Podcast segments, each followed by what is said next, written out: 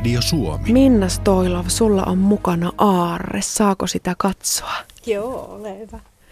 Laitetaan. Ai että. Käännät sä Paula samalla Minnan mikkiä vähän lähemmäs. Tehdään teknisiä säätöjä. Niin minä ihastelen sillä aikaa tätä kirjaa. Sanoin tuossa äsken, että meilläkin on keittiön kaapissa kotiruoka, mutta se on ihan erinäköinen kuin tämä sun versio. Tämä on siis vuodelta 1909. Joo. Mistä sä olet Minna tämän keittokirjan saanut? No itse asiassa mä sain sen mun omalta äidiltä, joka on saanut sen omalta äidiltään aikoinaan. Eli tämä on sun isoäidin keittokirja. Mm, niin on. M- mitä tässä on? Ruokareseptejä? Joo. Ja sitten siellä on vielä niitä isoäidin kommentteja. Hän on arvostellut niitä reseptejä, mitä hän on siellä tehnyt. Ja tota, siellä on kymppimiikkaa, viisi plussaa. Sitten siellä on ei just mitään ja, ja erinomaista. Ja selaile sitä sieltä, sä niitä löydät kokeroisella käsialalla kirjoitettuja. Ai, tää on ihana. Täällä on resepti numero 243, puolukkavoileivät. Ei just nookat on Joo, tässä se kommentti, että ilmeisesti ei ole ollut kovin hyvää. Ihania käsin tehtyjä kommentteja. Mm, sä et koskaan ennättänyt tavata sun isoäitiä, mutta onko mm. tämä kirja avannut sulle jollakin tavalla sitä, että minkälainen ihminen sun isoäiti oli? Mm, herkuttelija, ihan varmasti. Onko tämä kulkenut sitten sukupolvelta toiselle? Oletko itse herkuttelija? Kyllä. Mistäs arvasit? No mä ajattelin, että sä suhtaudut tähän niin suurella intohimolla, että ehkä Mm. näin on käynyt. Kun sä löysit tämän kirjan, niin se ei jäänyt siihen, että sä olisit vain selaillut tätä kirjaa, vaan sä päätit, että sä kokkaat tämän kirjan läpi. Mm. Silloin oli vuosi 2010, nyt on vuosi 2016. Missä sä oot menossa? Ö, aika sekavasti mä oon sieltä valinnut niitä ja sitten just isoäidin Anna Hildan niin kuin niiden kommenttien mukaisesti ja sesonkien mukaisesti kanssa, että, että ennen vanhaahan tehtiin ruokaa kesällä, kesäjuttuja, ei syöty mansikoita talvella eikä, eikä sokeriherneitä, kun ei ollut kenialaisia sokeriherneitä niin kuin nykyisin. Sä muuten, kuinka monta reseptiä tässä on, oot sä kattonut? Ö, en. Sä katsot, täältähän se löytyy. Niin. Ai vitsi, kun tää on Mut niin siellä on vanha paljon- niin, paljon on vielä. Niin va- vanha ja arvokas, että mä en oikein uskalla tätä selaillakaan Mhm. mm-hmm. kunnolla. Nyt 881. Se taitaa olla muuten viimeinen. Ei kun tossa on yksi sivu. Enkä mä ole myöskään katsonut, mm. että kuinka monta mä oon tehnyt tähän mennessä. Silloin kun mä rupesin pitämään tota isoäidin reseptillä blogia, niin tota päätin, että viiden päivän välein tulee uusi resepti mm. linjoille. Ja niin se on tullut koko sen viisi vuotta, kun mä oon pitänyt tätä blogia. Itsekin ihmettelen, että miten mä oon pystynyt siihen, mutta kivoja asioita tekee mielellään. Jos tämä pitää paikkaansa tämä luku, niin tämän kirjan viimeinen resepti on numero 884. Okei. Okay. Ja se on keitetyt luumut. Huuhdotut luumut pannaan kasariin, maustetaan sokerilla, vettä kaadetaan niin paljon päälle, että luumut hyvin peittyvät. Kaiken tämän annetaan kiehua hetken aikaa ja pannaan sen jälkeen heinälaatikkoon kuudeksi tunniksi. Mm. Että siitä vaan kaikki kotikokit heinälaatikkoa sorvailemaan. Minna mainitsikin jo tuon blogin eh, isoäidin isoäidin keitto, Reseptillä. isoäidin reseptillä, niinhän se olikin. Studiossa on myös Jaakko Kujanpää. Sinä olet mies Chez Jasu-nimisen ruokablogin takaa, vai pitääkö se sanoa Jasu?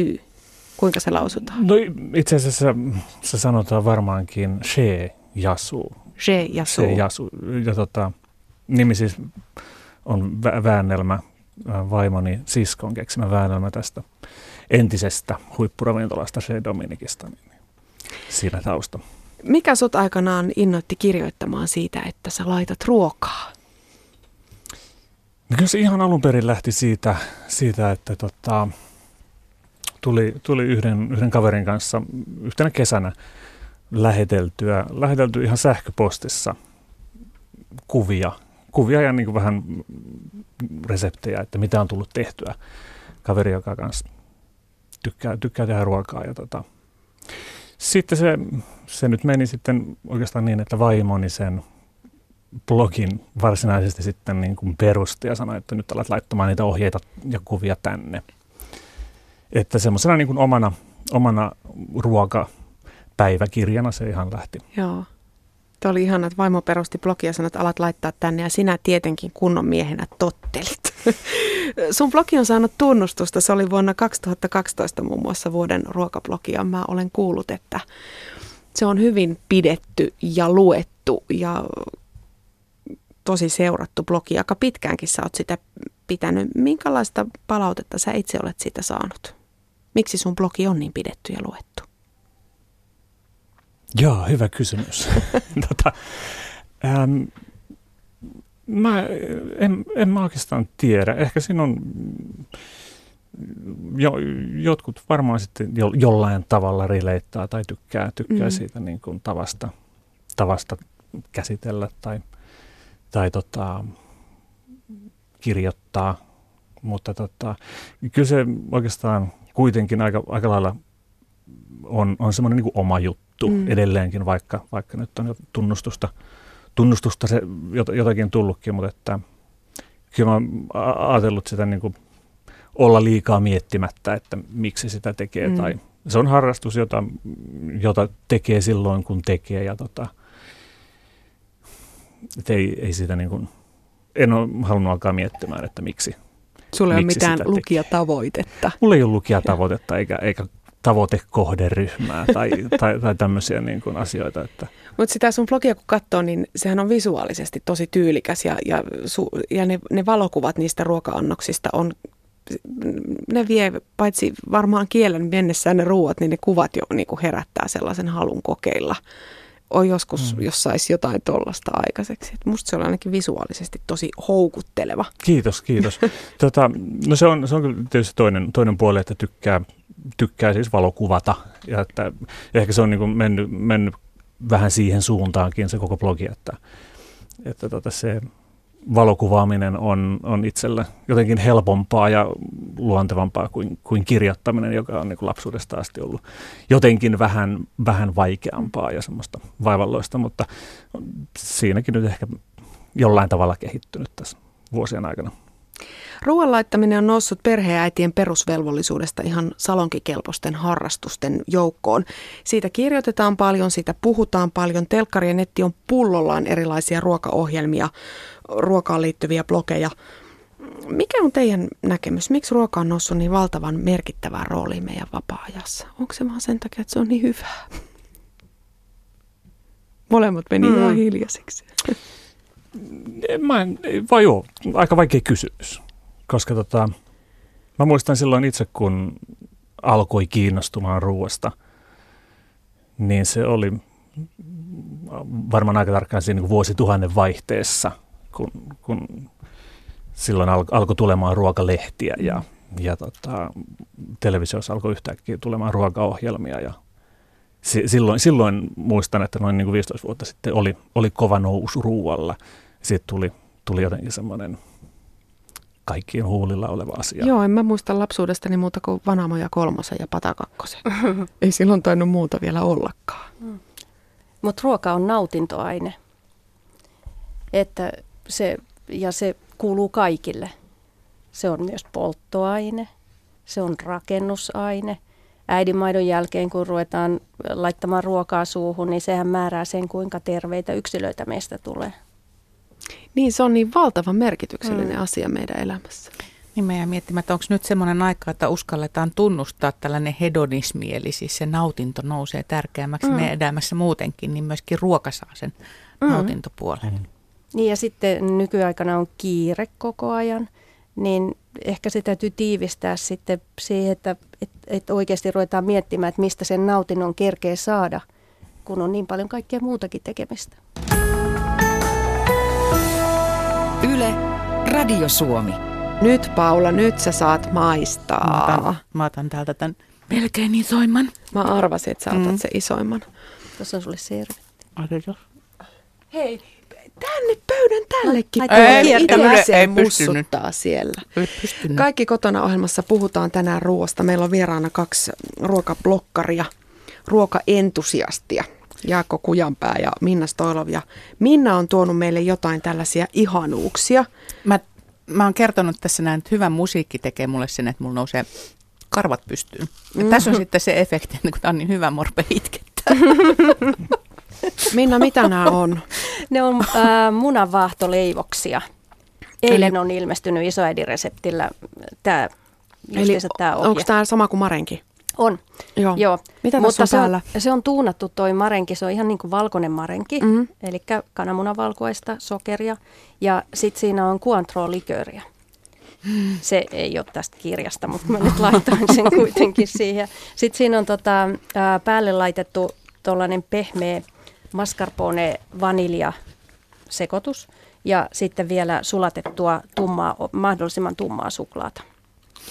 Nyt Ei pysty sanoa mitään. Mä pääsen jotenkin jyvälle tästä näin, että jos mä söisin tätä nyt yksin, niin mä en pääsisi kenellekään kertomaan, kuinka hyvää tämä on. Nyt kun mulla on tässä seura, niin te näette tämän mun ihastuksen. Te näette niin tämän a- Ja tuon aidon pienen reaktion. noron, mikä tuolta sun sukelista valuu. Kyllä jo, joka on nyt jo vähän suklaassa. Jaakko, sä pidät siis She Jasu-nimistä ruokablogia ja mä kävin vakoilemassa. Teidän perheessä alkuvuodesta syöty ainakin peuraa ja kaurista. Kateellisena kuolaan valuen katselin niitä kuvia. Minkälaista ruokaa sä itse mieluiten laitat?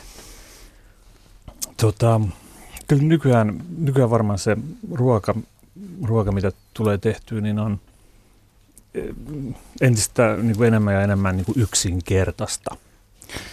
Yksi, yksinkertaistunut se, että, että mitä, mitä tekee. Ähm, varmaan vaikuttaa, vaikuttaa jonkin verran se, että nykyään, nykyään asutaan tuolla maalla, maalla kirkkonummella ja tota, siellä on, on tämmöistä pienimuotoista oma, omavaraisuutta, että kasvatetaan, on ka- kas, kasvimaata ja tuota, perunamaata ja, Mm.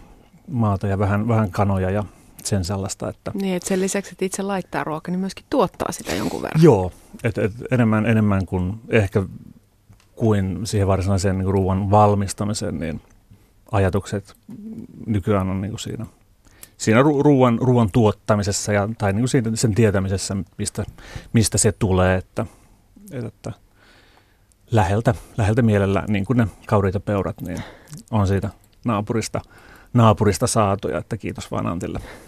Minna, sun blogi täyttyy siis tällaisista vanhoista perinteisistä isoäidin resepteistä. Mm.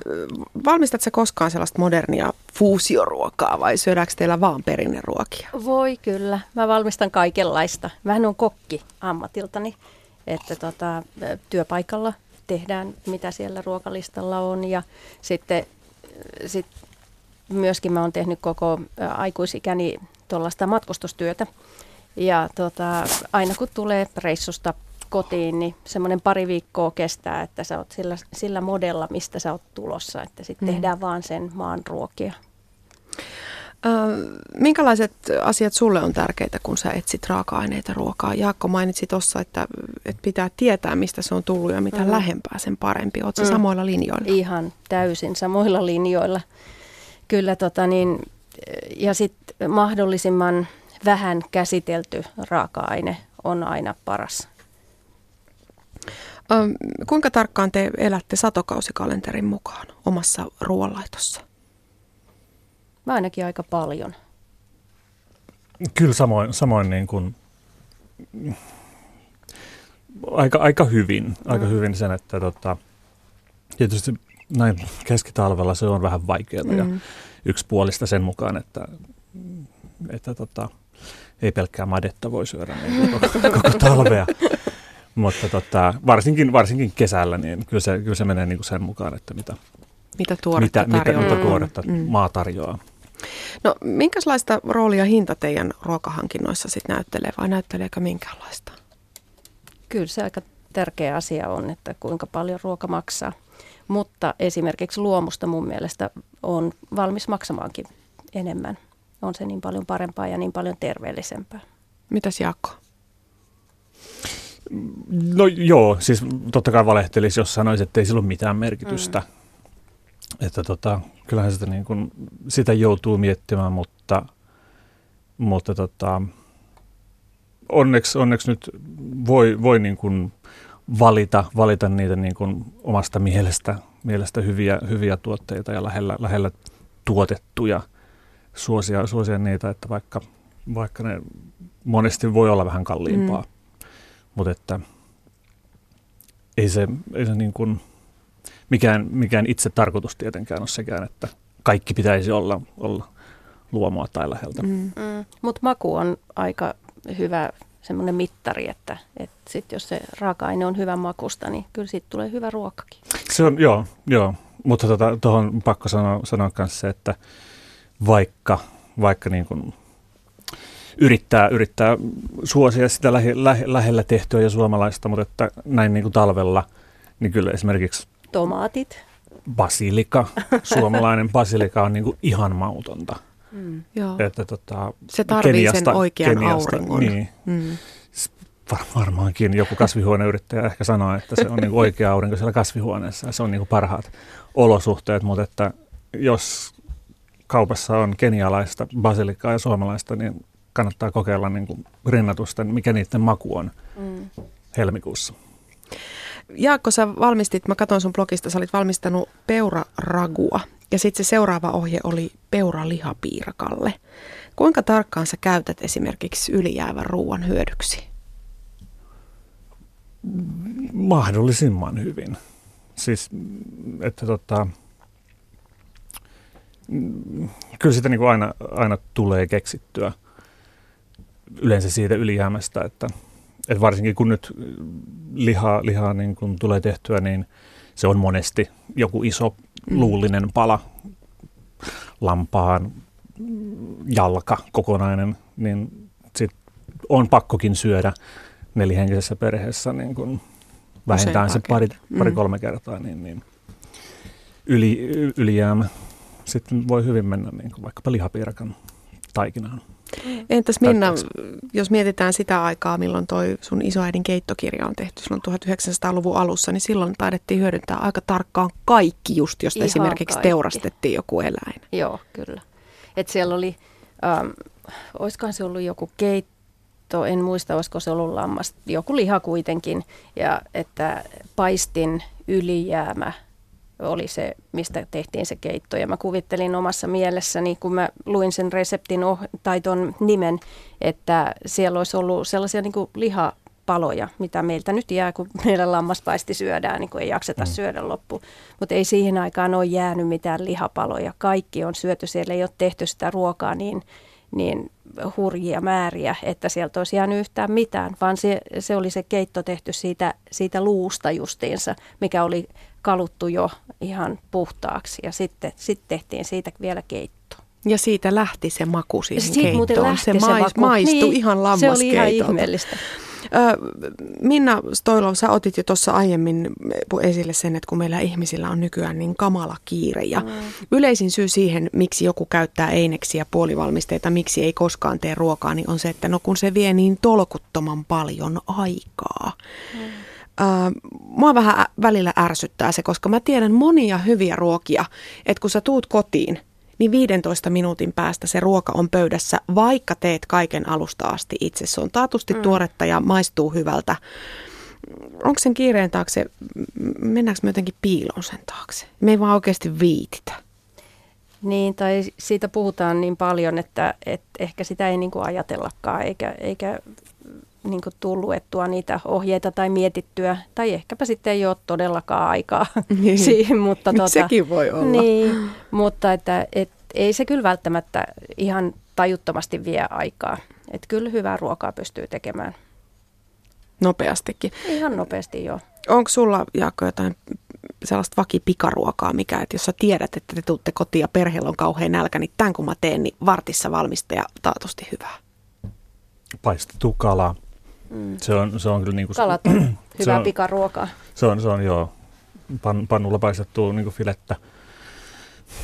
Tullaan tietysti taas siihen niin kuin ruoan hintaan, että se voi niin kuin, kuha, kuha 45 euroa kilo, niin ei sitä niin kuin kauhean montaa kertaa Mm. tee. Mutta Mutta sä käyt mutta tietysti pilkillä. mä en käy pilkillä. mikä, mikä itse asiassa on ihan hyvä, hyvä idea. Mm. Joo. Si- joo, pienet ahvenet pannuun ja Mm. Mm, Sitten- siinä tosin menee Mm. pikkusen kauemmin kuin se 15 minuuttia, jos aloittaa sitä Niin se ahventen ei, se on siitä perkaamisesta. Niin, tai siitä Mitä et saa pilkkimisestä. sieltä jotain. Yle, Radio Suomi.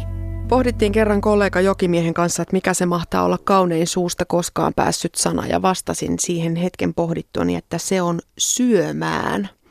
Koska se sana kertoo siitä, että mä olen tehnyt jotain rakkaitteni eteen ja saan heidät tähän ympärilleni ihan kohta. Siitä syntyy aika täydellinen ruokahetki. Lähetysikkunassa me kompataan kyllä tätä ajatusta siinä mielessä, että täällä esimerkiksi Marjatta Ykkönen on sitä mieltä, että hyvä ruokailuhetki koostuu hyvistä ruokailutavoista ja rentoudesta, kaikkien ruokailijoiden huomioimisesta niin, että kukaan ei tunne oloaan vaivautuneeksi. Hellun mielestä hyvä ruokailuhetki on läsnäoloa. Nuotiomakkara hyvässä seurassa on sata kertaa parempaa kuin etanat valkoviinillä pikkusormi pystyssä. Ja sitten on vielä Jaska, joka toteaa, että jopa itse tekemäni makaronilaatikko maistuu paremmalta oman kuullan seurassa kuin joku muka gourmet yksin ravintolassa. Mm. Kaikki kotona ohjelman vieraana ovat ruokablogistit Jaakko Kujanpää ja Minna Stoilo. Te olette molemmat intohimoisia ruoan laittajia. Kuinka tärkeää on se, että te saatte jakaa sen laittamanne ruoan jonkun kanssa? Mulle ainakin ihan ehdottoman tärkeää. Että tota, itsellehän sitä ruokaa harvoin tekee pelkästään. Mitäs Jaakko sanoo? Totta kai joo, sama, sama, samaa mieltä, että tota, vaikkakin on heti, heti sanottava, että mä kyllä tykkään tehdä myös itselleni. Silloin harvoin, kun on semmoinen mahdollisuus, että tota, on, on yksin kotona, mitä on tosi harvoin, mutta tota, Ehkä silloin, se silloin tulee, juuri siihen, että se on harvinaista herkkua. Se on ihan totta joo, ja silloin, silloin täytyy, täytyy tehdä niitä raaka-aineita, mitä, mitä muut eivät perheessä syö. Niin. Mitä sä muuten silloin teet? Anna joku esimerkki ainakin siihen, siihen tota, tulee homejuusto. Minna, sinulla tähän ruoanlaittoon liittyy selkeästi myös sellainen sukupolvien välinen ketju, kokkaat isoäitisi kirjasta. Minkälainen makumatka menneisyyteen näiden isoäidin reseptien toteuttaminen sulle on ollut? Um, aika lämmin henkinen ja semmoinen mukaansa vievä. Että tota, on mukava tehdä niitä vanhoja reseptejä, lukea niitä. Siellähän on, siinä mun blogissahan on se alkuperäinen resepti aina ensimmäisenä. Ja se vanha kieli jo pelkästään on aika kivaa lukea. Että huomaa sen, että miten pitkälle ollaan niin kuin menty eteenpäin, miten me keskustellaan ja kirjoitetaan varsinkin, niin se on ihan erilaista. Ja sitten sitten kun mä teen sitä ruokaa, niin mulla soi yleensä vanha musiikki. Yleensä se on jatsia. En tiedä, mitä isoäiti on kuunnellut, mutta, mutta mulla se on vanhaa jatsia. Ja sitten sen jälkeen mä nautiskelen siitäkin, että mä katan pöydän kauniisti vanhoilla astioilla. Meillähän on tietenkin ihan moderni mm-hmm. keittiö ja modernia astioita ja moderni koti, mutta tota, se on semmoinen herkutteluhetki, että se on vähän niin kuin silmänruokaa itselle myöskin. Ja sitten kun meillä ei ole mitään vanhoja astiasarjoja, että me ei asuta missään kartanossa, niin tota, siellä on yksi lautanen yhtä ja toinen toista, mutta sitten kun niistä yhdistelee, niin niistä saa joka kerta erinäköisen kokonaisuuden. Ja, ja sitten, sitten kun kenen kanssa sitä ruokaa sitten maistellaankin. Yleensä siinä on aina niin sanottu raati, joka sitten sanoo oman mielipiteensä, että minkälaista se oli se tekele. Niin tota, se vanha jatsi soi edelleen siellä taustalla ja joskus, jos on vapaa-päivä seuraavana päivänä, niin sitten siinä on viinilasillinenkin mukana. Että se on sellaista yhdessäoloa ja, ja jotenkin musta tuntuu, niin kuin tämä on tämä kirja nytkin täällä mukana, niin se kirja on myöskin siinä ruokapöydässä mukana. Että musta vähän tuntuu, että Anna Hildakin on siinä omalla tavallaan mukana. Meinas juuri sanoa, että sun isoäiti on läsnä mm, ihan kyllä, kaikilla joo. tavoilla siinä pöydässä. Et ole kuitenkaan kattanut hänelle omaa paikkaa. Vielä ei olla päästy tähän vaiheeseen. Uh, no mitäs, millä tavalla sä aiot sitten siirtää tätä tietotaitoa eteenpäin? Onko sulla sitten seuraava sukupolvi opusta odottamassa? Ei, ei ole seuraavaa sukupolvea. Omia lapsia ei ole, mutta miehellä on kyllä lapsia. Mutta Ähm, he ovat puoliksi äh, bulgarialaista verta ja suomalaista, että, että tästä saavat sitä suomalaista perintöä. Ja sitten on, mulla on ollut sellainenkin blogi kuin lapsuus, makumuistoja lapsuuteni Bulgaariasta. Pidettiin mun miehen kanssa vuosi sitä ja se on just tehty miehen lapsille, että sitten jonain päivänä, kun heitä kiinnostaa se bulgaarialainen ruokakulttuuri ja kun isovanhempia siellä Bulgaariassa ei enää ole, niin tota, voivat käydä sieltä blogin sivuilta katsomassa ne reseptit ja tehdä itse. Aika ihanan perinnön olette kyllä jälkikasvulle jättämässä. Joo, kiitos. Jaakko, kokkaako teillä koko perhe yhdessä vai onko keittiö sun valtakunta? No kyllä se on mun valtakunta, mutta tota... Hallitsetko sitä lempeällä kädellä? Ei, joo, mä, mä oon siellä hyvä, hyvä, hyvä ja lempeä kuningas. Tota, ähm, siis oikeastaan, oikeastaan entistä enemmän ja enemmän onneksi saa nykyään, nykyään sitten lasten kanssa tehdä, tehdä tytöt 6, 6 ja 7-vuotiaat, niin tota, alkaa, alkaa olemaan niin kuin jo itse asiassa ihan, ihan hyviä, hyviä kavereita keittiössä. Näppäriä apulaisia. On joo, joo tota, tietysti laseja hajoilee, mutta tota, kattauksia tehdessä, mutta tota, täytyy, täytyy antaa harjoitella. Ja tota, tota, me, työnjako menee, menee meillä oikeastaan niin, että mä, mä hoidan suolaset puolet ja, ja, ja leivän leipomiset ja vaimoni sitten tota, makeat, makeat ja kakut ja muut. Että mä en, mä en niihin, niihin puutu, koska en osaa. Et se on hyvä työnjako. Höpö, höpö. Osaat kuitenkin. Toi oli ihana, san- sanoit, että laseja hajoaa, mutta se on aika pieni hinta maksettavaksi siitä, että sun lapset saa sellaisia muistoja, jotka kantaa läpi elämän, koska mä muistan hyvin elävästi lapsuudesta sellaisia hetkiä, kun mä oon vaikka mummon kanssa halstarilla paistanut kalaa mm. hellan mm. luukusta tai monia tällaisia ruokaan liittyviä lapsuusmuistoja ja ne on kyllä tosi arvokkaita ja niiden pää, ääreen palaa uudestaan ja uudestaan. Minna Stoilov, mikä on ruoanlaitto hetkessä kaikkein parasta? Onko se se koko valmistusprosessi vai se kun tulee valmista vai se tuoksujen täyttämä odotus vai sitten se kun ollaan kaikki koolla ja se Mun ensimmäinen suupala? Mun mielestä kaikki on ihanaa. En mitään niistä antaisi pois näistä hetkistä. Et se, on, se on kaiken kaikkiaan niin mukavaa ja Mitäs- palkitsevaa. Mitäs Jaakko?